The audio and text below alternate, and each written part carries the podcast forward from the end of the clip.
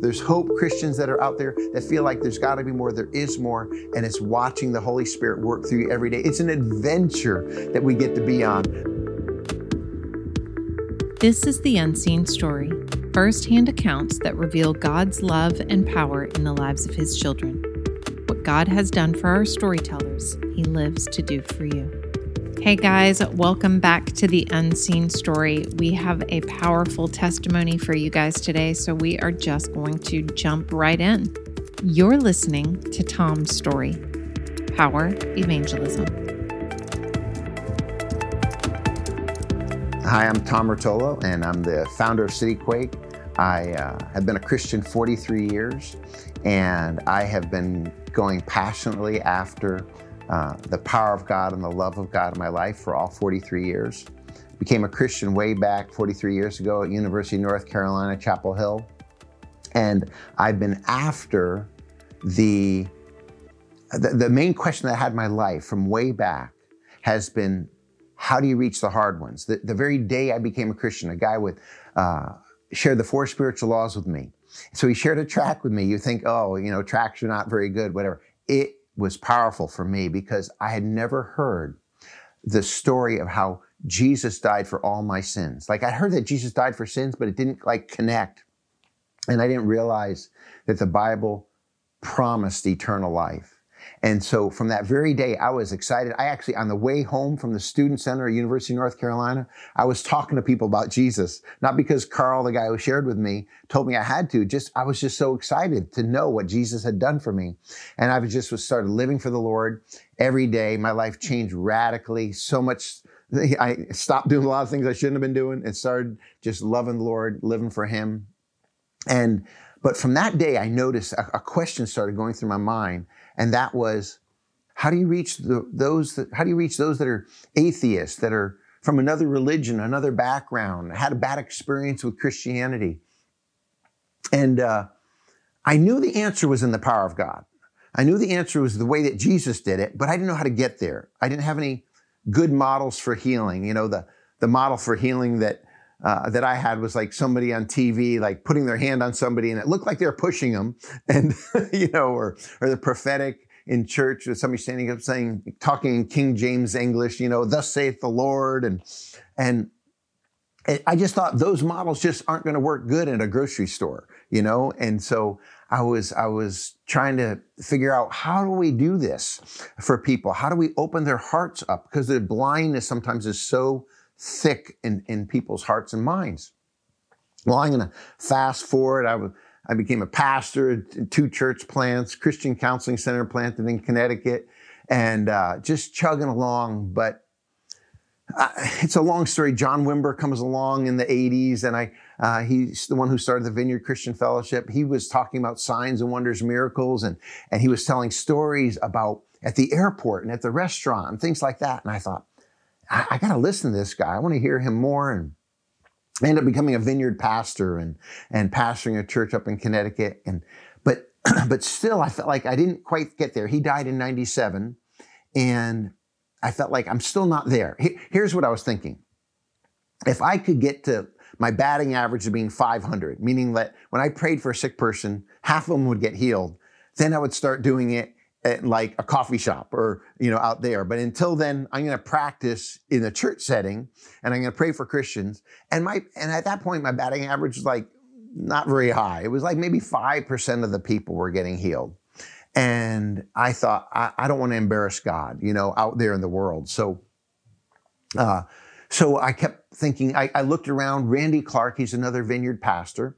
He, he started Global Awakening and he was seeing maybe 10, 15% in his, his meetings, uh, healing meetings. And so I started hanging out with him, going with him, traveling with him some.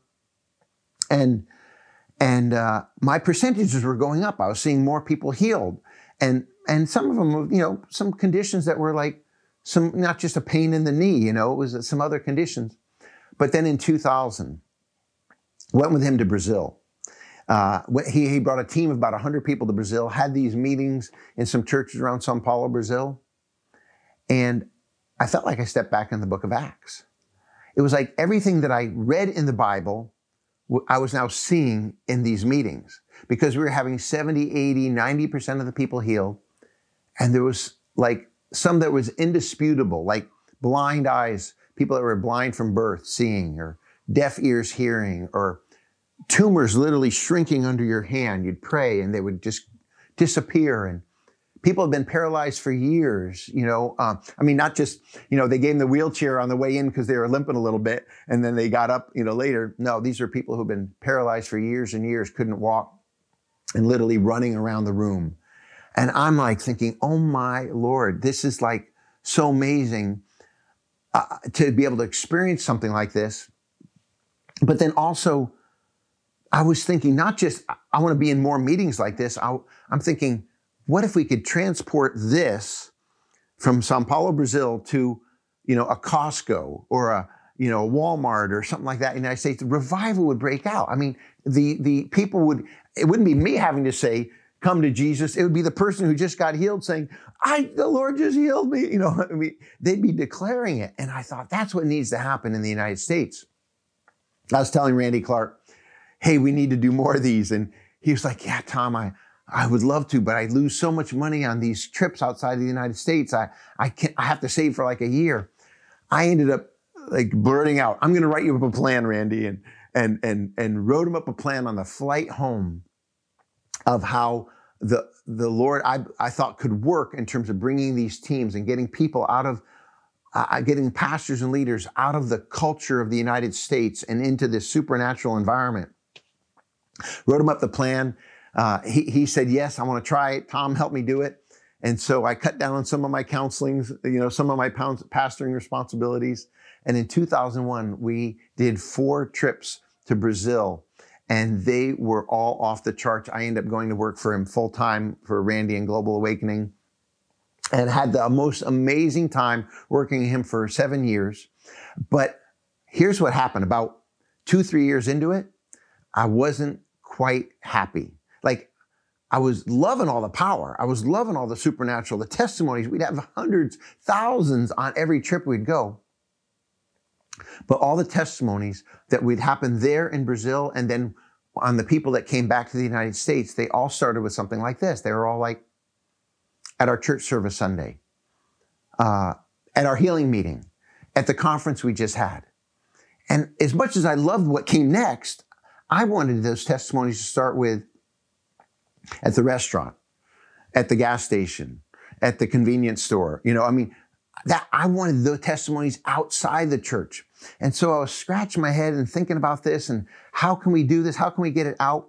And Bill Johnson comes on some of these trips with Randy because they're really good friends. And he begins to share what happened at the, uh, there out in Redding, California at their Bethel School Supernatural Ministry. Some students were going the streets and they're praying for people at like In-N-Out Burger and Barnes and Noble and the grocery store. And they, people were coming to the Lord in literally minutes, like not, and not just like people who are like close to the, close to coming into the kingdom. These were like atheists and drug dealers and witches. And, and I'm hearing these stories and I'm thinking, and I'm actually telling Randy Clark, Randy, we need to do something like this. We need, you know, this is all happening at their, at their school of ministry. Let's start a school of ministry on the east east coast in Pennsylvania because we're in Harrisburg, just outside of Harrisburg, Pennsylvania. And so he's like, "Yeah, let's do that, Tom." And he says, "You do that though, because I'm really busy. I'm traveling a lot. But you you start that." And I'm thinking to myself, "I'm really busy too, but I'm really hungry and I want to try this. I want to see if this can work here in what I think of more hardened ground of uh, Pennsylvania." So, 2006, we start start the Global School Supernatural Ministry. This was the day that changed my life, really. Um, had 50 students, full-time students.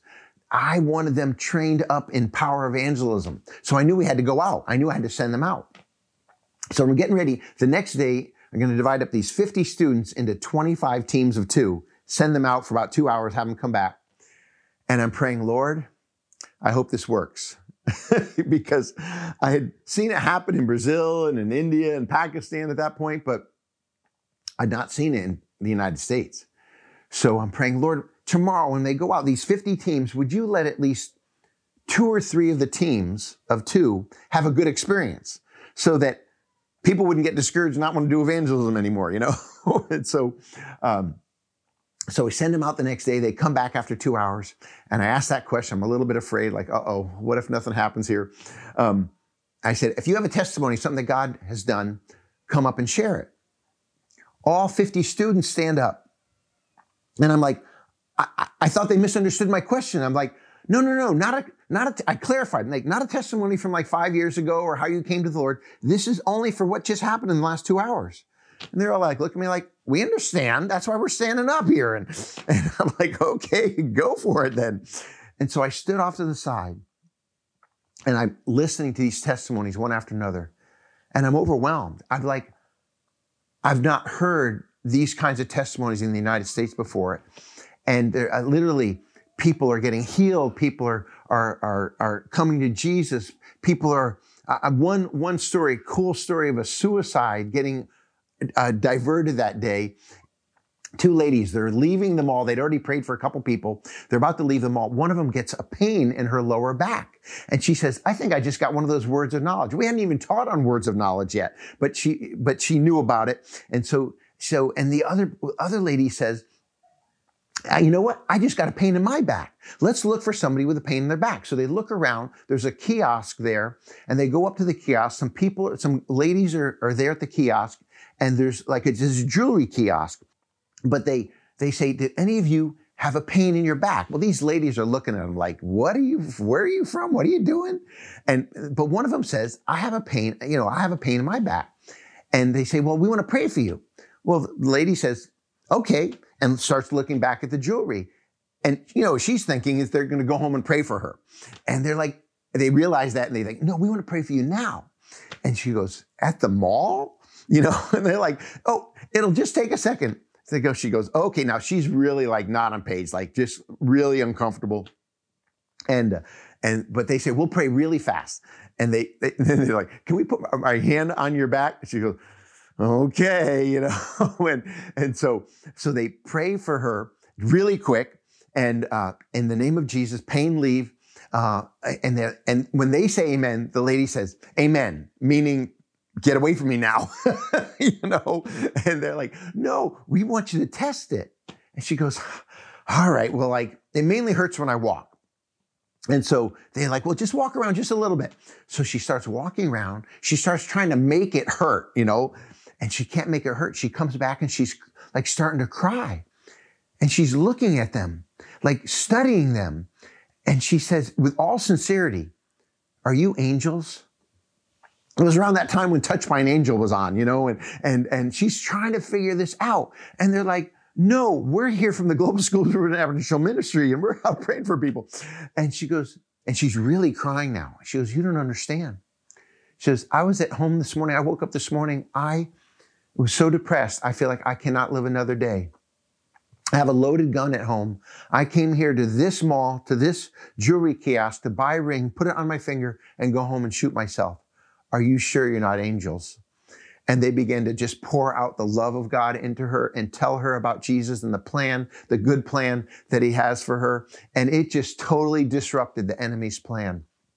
Over the years now, we've seen that happen hundreds and hundreds of times where people had a plan. They were going to commit suicide and the Lord interrupted it that day because a Christian stepped out in love and prayed for that person, loved on that person. Anyway, it's stuff like that. That day changed my life. And I said, Lord, I want to use the rest of my life, if you'll have me, to training up the church in power evangelism. And so, uh, the Lord gave me the, the download for a ministry called Power and Love. It's a four day activation conference where people go out, not only get, you know, hear speakers and worship and ministry, but they go out because that we have to learn to overflow out there. And over the years, we've done 116 Power and Loves. I've now started City Quake, which is now even to spread it more within congregations. But it's basically taking the power of God out there with us. That as Christians, we really have put in, uh, you know, a bushel basket over our light. We, we've, we've had this amazing power of the Holy Spirit in us, and we all know it but the problem is we've not gotten confident in it. We've not gotten confident in Him, I should say, and that He wants to flow through us today. But here's what I love.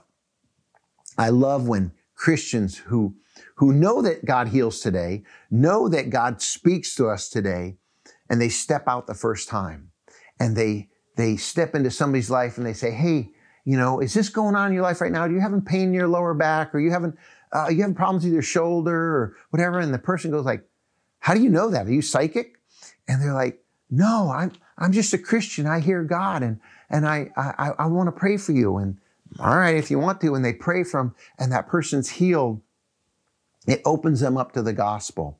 And we've seen that happen. I mean, not just hundreds, not just thousands, but tens of thousands of times where, where Christians will get excited about, I know that the power of God from, can flow through me today.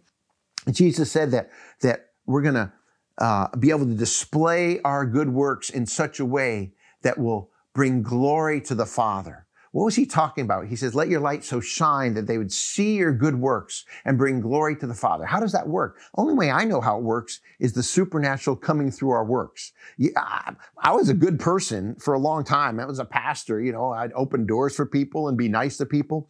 But people never came up and say, wow, you got an amazing God, you know, but when you begin to pray. And, you know, I just think of a story a couple weeks ago. I was in a, a, an appointment and the receptionist, I was talking to the receptionist and I just happened to say to her, um, when I, you know, I, I, I set the stage by saying, you know, sometimes God speaks to me and I think he's talking to me about you. And she was like, okay. And, and, and I said, uh, you know, and I had no idea actually what I was going to say. I, I said, I said, sometimes God speaks to me and I had no idea what I was going to say to her. And she goes, okay. And then I like, okay, Lord, you got to give me some. And I just thought marriage. There's a problem in their marriage. And there's a couple people around. So I like got a little quieter and I said, there's, um, are you having struggle in your marriage? And immediately she begins to cry. And I knew I was onto something. And I just, I said, let me just pray for you real quick. I said, what's his name? She told me his name. And I began to pray for her and her husband. And she was just like, you could tell she was like, I don't know what to make of this. And, uh, and, and so, but it just being able to have that where it opens up the crack in people's lives to be able to, to make them want to know more. You know, in the past, I was always trying to force what I knew about Jesus into people. Now I don't have to, I don't force it anymore. I let them want to know it because there's hope Christians that are out there that feel like there's got to be more. There is more. And it's watching the Holy Spirit work through you every day. It's an adventure that we get to be on, not this boring life and we just wait for the next conference or the next exciting meeting. The supernatural is not supposed to be external to us, just happening out there in our meetings. It's supposed to be flowing through us every day. Jesus said that the rivers of living water are supposed to flow through us, and I just hope they'll flow through every person listening to this podcast. All right. Well, there's there's Tom, Tom Rotolo, the adventure of power evangelism. I think maybe is Tom's uh, life journey, life mm. story. Yeah. The line that kind of resonates with me is that um, he said he, he tried to he said something like trying to force people to know about jesus. Mm. and now he waits for people to ask about jesus mm. because of his actions because of his connection i feel like his relationship to jesus and the holy spirit. And i think that's really powerful. I love that part of the story. And um, you know it's interesting when you said that. I just thought yeah when the ladies were healing uh, or when God used those two ladies to save that woman's life. I just think that's so powerful that if it weren't for them saying something, you know, being um, aware enough to say, I don't typically have back pain. I think I, I think God's trying to use this to tell me something. Hmm. And they, the Lord saved that woman's life. The evangelism to the stranger has always mm. just the random encounter mm. is something that is outside my wheelhouse and so tom's story and his examples are a, a good push for me to to be aware mm. of the opportunities that are presented and the people that come across my path because I do think it is it. I, I want to have those kind of adventures. I want to have those kind of stories to tell we just invite you, listener, into the adventure, you know?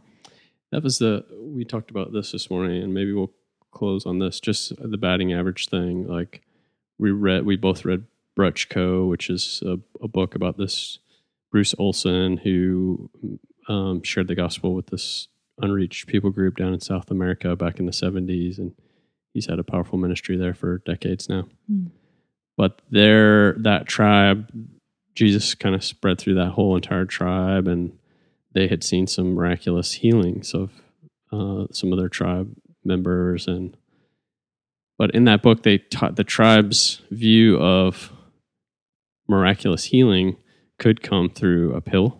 Mm-hmm. It could come through a doctor, a surgeon's hands, a doctor's mm-hmm. hands, or it come it could come miraculously with no explanation. Mm-hmm. And from their worldview, their theological perspective, it was all God. Mm-hmm. And I just thought that was a really healthy theology of healing. It, it's all God. I think we get confused and twisted up, and it creates uh, doubt in how we pray and when we pray, and stepping out, applying your faith out in the world is the answer. Yeah, hundred percent. And and Tom said as much like, man, we we have hid our power under a bushel. Yeah. Hope this story encourages you to be aware and to step out. Yeah. And and if you do, if you step out by faith after listening to this podcast, let us know. We want to hear that. Um, we want to hear these stories of how um, the testimonies that God has brought to us have impacted your life and um, the changes that followed after listening. So, if you have your own story of power evangelism after having listened to Tom's story, let us know. You can email us at theunseenstory at gmail.com. Thanks, guys. We hope you have a great week. Love you guys.